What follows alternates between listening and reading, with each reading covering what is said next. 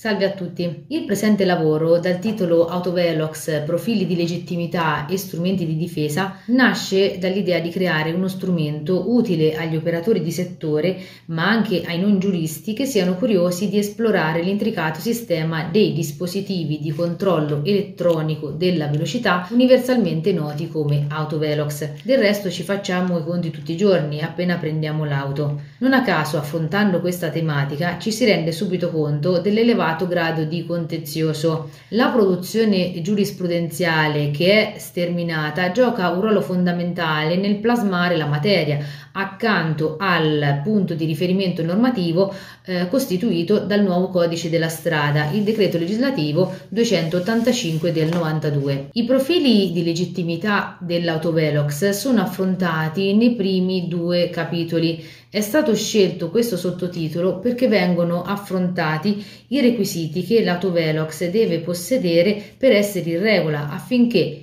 il verbale di accertamento o l'ordinanza ingiunzione non siano passibili di annullamento. Si tratta di aspetti molto sentiti dai cittadini e sul tema è arrivato anche il monito della Cassazione che più volte ha richiamato, cito testualmente, all'obbligo di civile trasparenza gravante sull'APA, il cui potere sanzionatorio in materia di circolazione stradale non è tanto ispirato dall'intento della sorpresa ingannevole dell'automobilista indisciplinato in una logica patrimoniale captatoria, quanto da uno scopo di tutela della sicurezza stradale e di riduzione dei costi economici, sociali e ambientali derivanti dal traffico veicolare, nonché di fluidità della circolazione anche mediante l'utilizzo di nuove tecnologie. Sotto il profilo della trasparenza di cui si è appena detto, uno dei temi più sentiti è senz'altro quello della segnalazione che si compendia in presegnalazione e visibilità della postazione di controllo,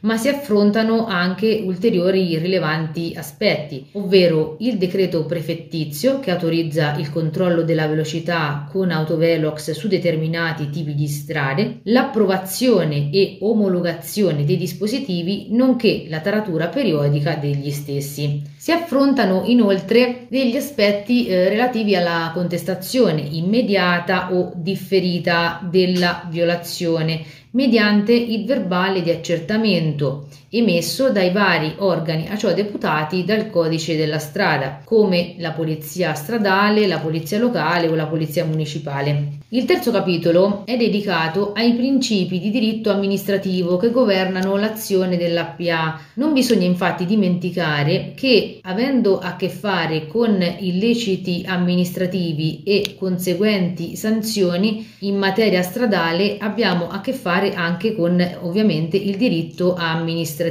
e quindi viene in rilievo la legge 689 dell'81, la cosiddetta legge di depenalizzazione. In questo capitolo eh, si affrontano anche ulteriori tematiche, ovvero il diritto di accesso, la tutela della riservatezza ai sensi del regolamento europeo noto con l'acronimo di eh, GDPR, del principio di solidarietà tra proprietario e conducente e della patente appunti. Venendo infine al quarto ed ultimo capitolo, esso verte sui ricorsi contro le sanzioni amministrative. Qui assume un'importanza fondamentale il decreto legislativo 150 del 2011, il cosiddetto decreto Tagliariti, che è intervenuto a disciplinare, applicando il rito del lavoro, i ricorsi contro le sanzioni amministrative, cioè il ricorso al giudice di pace contro il verbale di accertamento e l'opposizione ad ordinanza ingiunzione. Il codice della strada prevede che il verbale di contestazione può essere impugnato sia innanzi al giudice di pace